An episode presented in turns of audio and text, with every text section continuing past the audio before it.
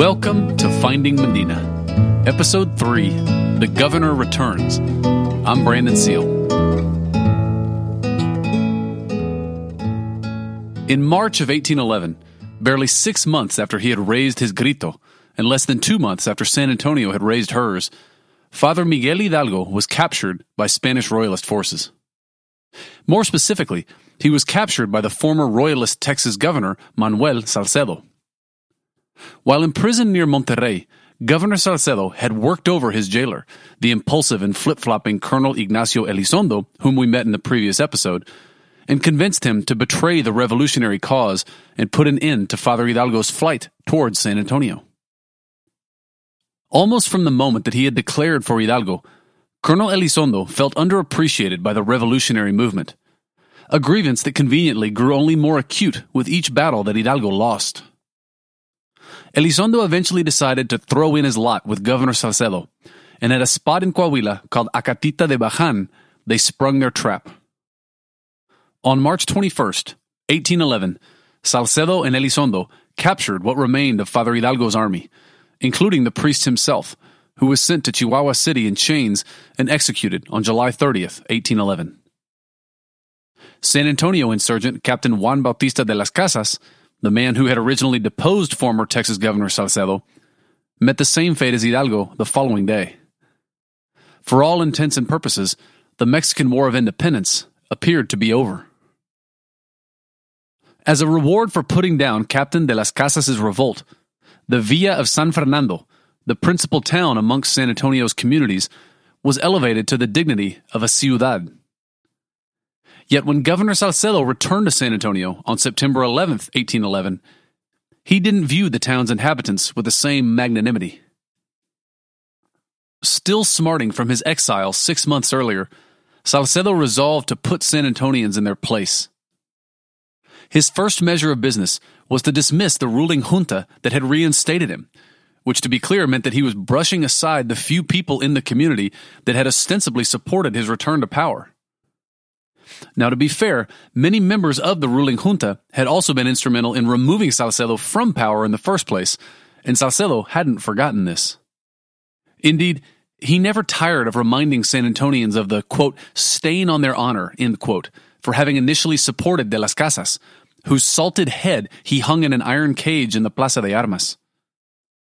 Having removed the counter revolutionary junta, Salcedo then proceeded to arrest all those he suspected of revolutionary sympathies and confiscated their property, which brought him into conflict with many of the town's most influential and vocal families.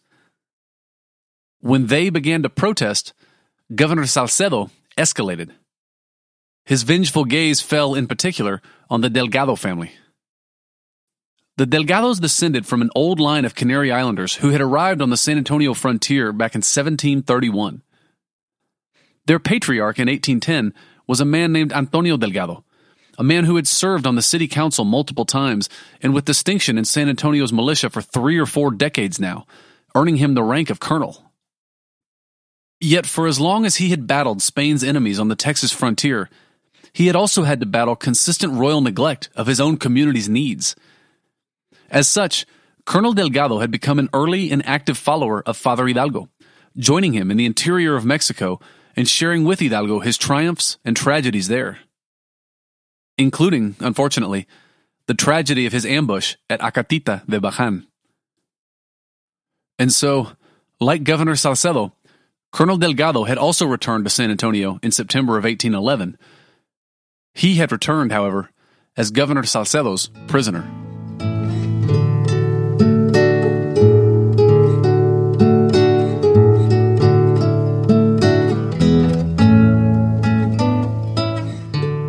On August 10th, 2018, I went on Great Day SA on KENS 5 News to announce our group's efforts to, quote, crowdsource the location of the Battle of Medina.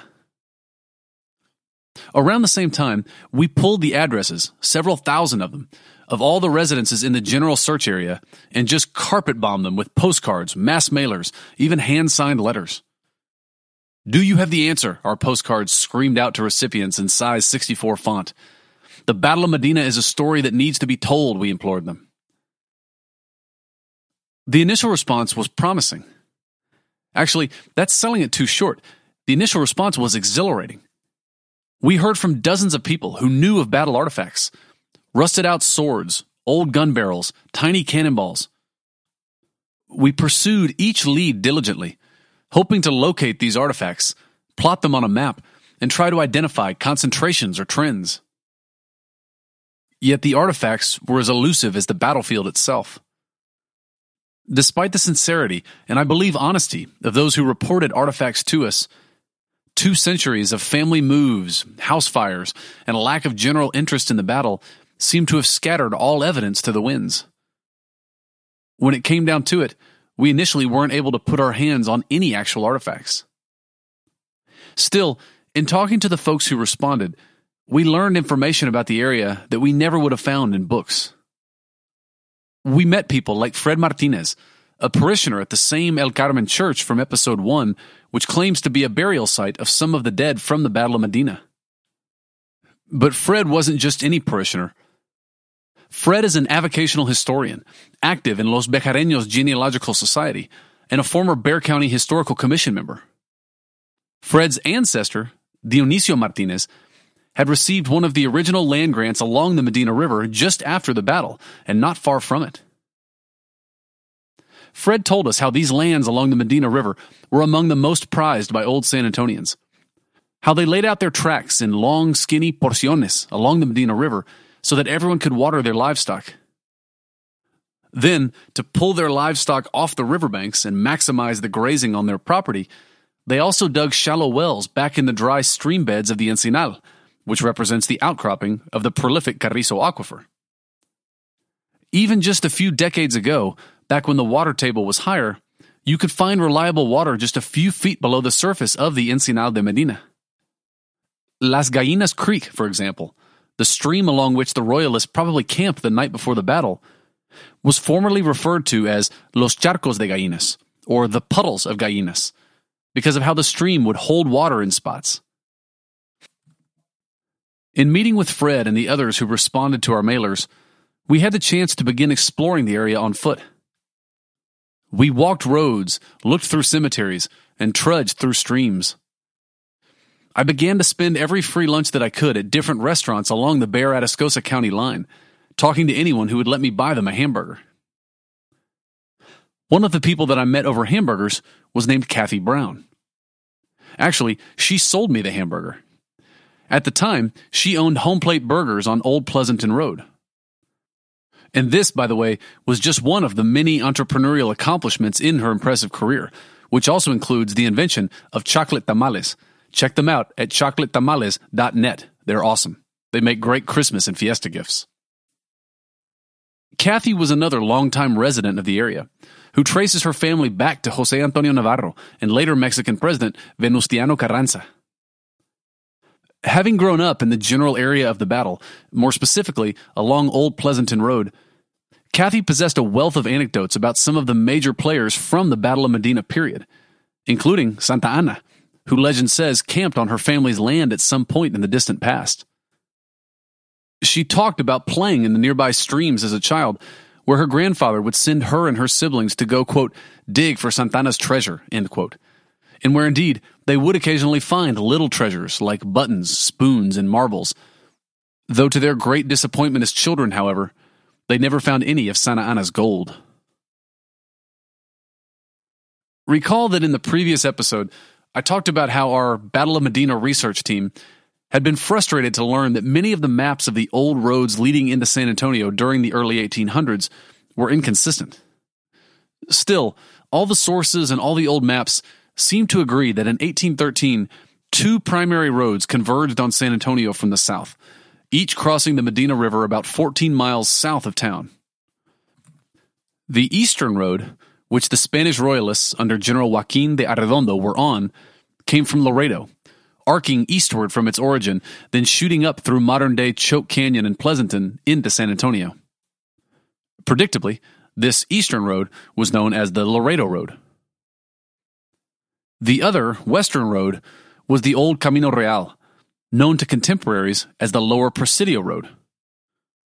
This road was, in truth, older than San Antonio itself having been blazed in the 1690s when Spain began sending forth entradas into Texas. As the name of the lower Presidio road suggests, this road began at the Rio Grande Presidio, near modern day Guerrero, Coahuila. From the Rio Grande, this road drifted east toward the Frio River, then northeasterly through modern day Fowlerton, Charlotte, and Poteet before crossing the Medina River just below its confluence with Leon Creek. Rob Lakowitz from our volunteer research team had the idea to purchase LIDAR imagery to try to pick out potential old road paths in this area. For those who don't know, LIDAR measures distances by means of a laser light, seeing through brush and other ground cover to reveal underlying terrain features. It's been used in other parts of the world to reveal Roman trenches and Viking burial sites that were otherwise invisible to the naked eye. Check out the Rivard Report webpage for this episode to see the LiDAR images that we pulled together. Be warned, LiDAR is a subtle tool. The whiter areas on the map are higher points. The darker areas are lower ones. If you look closely enough, you can see a few dark lines crossing the topography in ways that water features, for example, don't. One of these dark lines on the eastern part of the map cuts through the thinnest part of the Encinal and runs right toward El Carmen Church. And on the western side, a collection of several parallel dark traces punch through a gap in the hills and run right alongside Kathy Brown's property on Old Pleasanton Road. And so our little Battle of Medina research team, Crystal, Rob, Zach, and I, began focusing our efforts around these dark lines that we had picked out on the LiDAR. One day, while meeting with a group of parishioners from El Carmen Church, near what we suspected to be the more easterly path through the Encinal, we found something much bigger.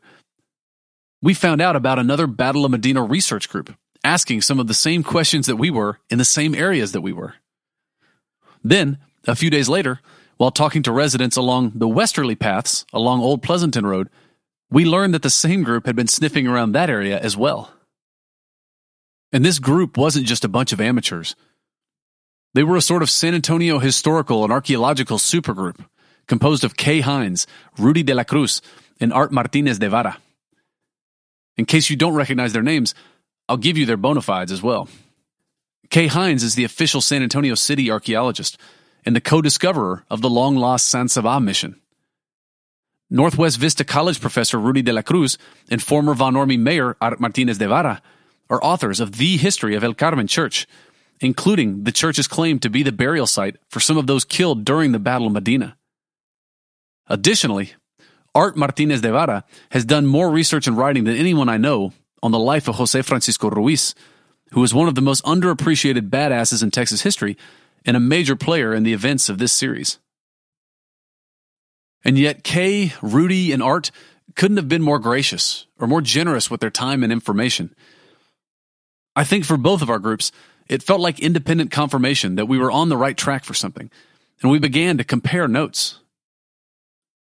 The other group pointed us in particular toward the work of the late Bruce Moses, a research associate at the Center of Archaeological Research at UTSA and the former chairman of the Southern Texas Archaeological Association. Bruce Moses had been fascinated by the Battle of Medina for years, and he had decided to attack the problem methodically. Like us, he realized that it all started with understanding the precise routes of the roads into San Antonio back in 1813. But Bruce took this task to a whole nother level.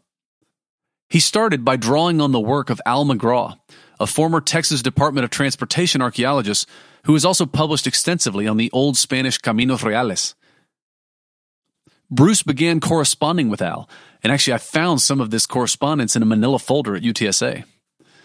They traded notes about specific details of the roads through the Encinal de Medina, down to little points like which side of a tree the road would have passed on. And Bruce went out and personally walked many miles in the presumed area of the battle, finding blazes cut into trees, photographing old swales from wagon roads, and identifying different crossing points along the Medina River. Armed with this information, he was able to document and refine Al McGraw's maps even further. Bruce's work hasn't yet been formally published, yet he was very active on Texas history discussion boards online, and that's where I was able to find his roadmaps.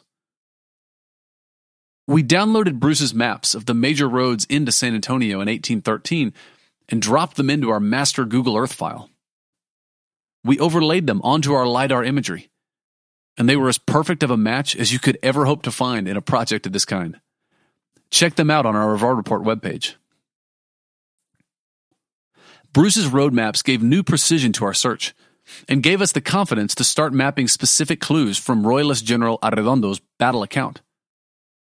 The first clue, recall, was that the night before the battle, Arredondo had camped, quote, a league and a half, end quote, north of a place called Rancherias. Well, local tradition and most scholars of the period place Rancherias about three miles north of Pleasanton, along a stream known as Las Gallinas Creek. A league and a half would have been about four miles north of there, or maybe seven miles or so north of Pleasanton, which would have put him about a day's march south of the Medina River.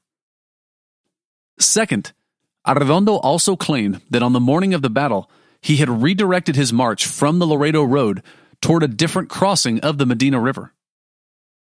Well, if he had started that morning on the eastern Laredo Road, the other logical crossing of the Medina River would have been toward the western Lower Presidio Road. And now we felt like we knew where the eastern Laredo Road had run. If we were right, we now had a starting point and a line of march for the Royalist Army on the morning of the battle. Check them out at our Rivard Report episode webpage.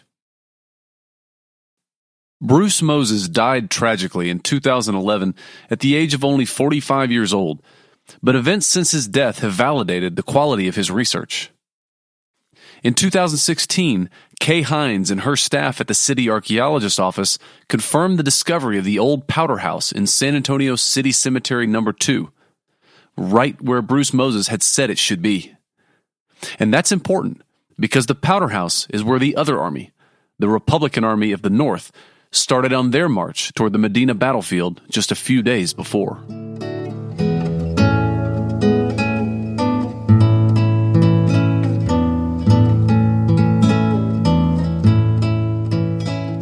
No one disputed that Colonel Antonio Delgado was a rebel. Governor Manuel Salcedo had likely known Delgado from their time together back in San Antonio and would have been able to identify him among the followers of Father Hidalgo that he had captured at Acatita de Bajan. Of course, Delgado wouldn't have been the type of man to hide from what he had done anyway. He was a proud old Tejano and veteran of decades of warfare on the frontier. He knew the stakes of the game he was playing when he took up arms against Spanish rule. The Mexican War of Independence was a violent, bloody affair for everyone involved. Neither side went out of their way to take prisoners. Whole units, and sometimes even civilian communities, were put to the sword. The salted head of fellow revolutionary Juan Bautista de las Casas hanging in the Plaza de Armas left Delgado little doubt as to the fate that awaited him.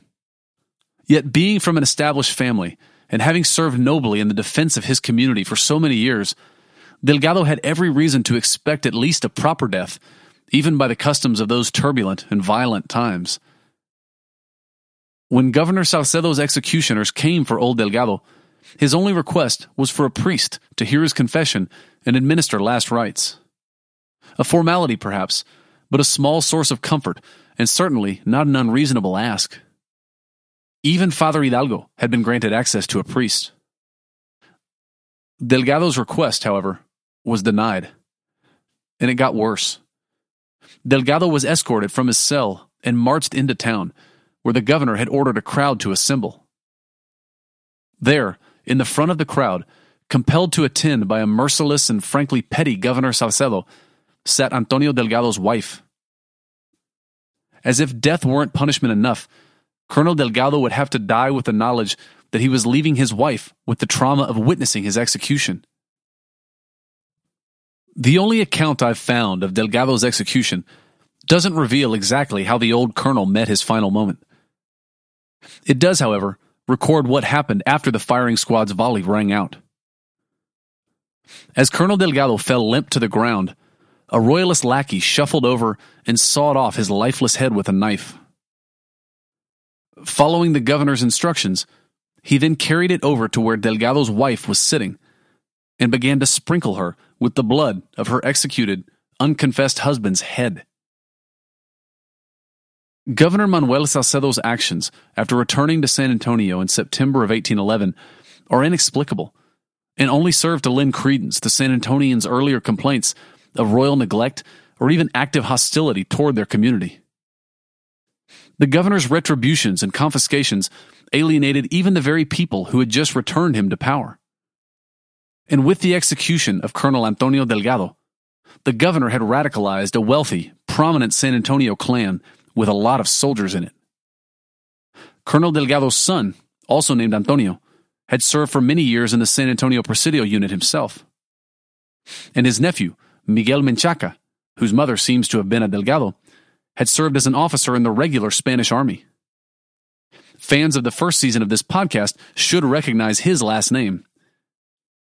Miguel Menchaca was descended from the great Presidio commanders of the 18th century in San Antonio, a post that had been held by his father, his great uncle, and great great uncle, Jose de Urrutia.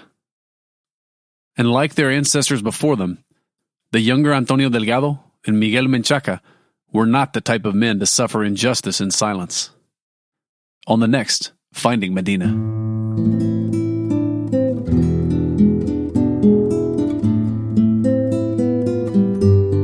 Thank you for listening. A quick postscript here. After recording, but before publishing this episode, I was contacted by someone who wished only to be known by his pseudonym, Joseph Bexar, spelled B E X A R, of course. Joe Bexar, or Bejar as the case may be, has been studying the roads through the Encinal de Medina in 1813 for almost 20 years now. And he made some great points to me, which I feel obliged to share with you. The main point is that Bruce Moses' path for the lower Presidio Road, that I feature on the map and that I talk about in the episode, is not actually the traditional path that's given for the lower Presidio Road. Most earlier students of the battle placed that road further to the west, more in line with how modern day Highway 16 runs up into San Antonio from Poteet. Under that older interpretation, the two roads that Bruce focuses in on are really just different permutations of the same Laredo Road, which drifted about over time with changing seasons and weather patterns. Joseph Bexar was kind enough to share with me and to send along his work on the roads through the Encinal de Medina, which he refers to by another common name. He calls them the Blackjack Sands. Joseph very carefully traces the migration of the lower Presidio Road eastward starting in about the 1730s and ending around 1813, the time of the Battle of Medina. In my opinion, I think he ultimately ties that road pretty closely to where Bruce's maps pick up. But check it out for yourself on our Rivard Report webpage and see if you agree. The accompanying documents, prepared by Joseph Bexar, actually reflect more fully the complexity of the challenge that really exists when it comes to identifying 200 year old roads. And by the way, Joseph, as well as myself, are more than willing to dialogue with folks who have road theories of their own. So let us know your theories in the comments section of the webpage if you have any. And by the way, I want to thank everyone like Joseph who has reached out to us as a part of this process. This is exactly what we hoped would happen. We've had people come forward and offer help, offer theories, offer new information. It's really, really been fruitful. So please continue to reach out, especially if you have information that we don't. We're going to try to publish everything we can here on the web pages for this series to leave it as a resource for future generations and future researchers. Also, go to iTunes or Stitcher or SoundCloud or wherever you get your podcasts and leave a review of this series. Because if everyone who listened to this series left a review, it would launch these important historical events to the top of the charts. Editing for this episode was performed by Susana Canseco. Sound engineering was performed by Stephen Bennett. A special thanks to my friend George Gaitan for letting us use his music on this series. You can find out more about him at georgegaitan.tripod.com. Thanks to my SWCA environmental research buddies, Crystal Allgood, Rob Lakowitz, and Zachary Overfield, as well as to Kay Hindes, Rudy de la Cruz, and Art Martinez de Vara. Thanks to Brian Stoffer, our unofficial Old Spanish document transcriber, to Samantha Alanis, our cartographer in chief, to Cesar Gutierrez, our unofficial Archivo General de la Nación researcher, and to UTSA's Dean of Libraries, Dean Hendrix, our unofficial all other document finder. And for more information about our podcast and other projects, check out www.brandonseale.com.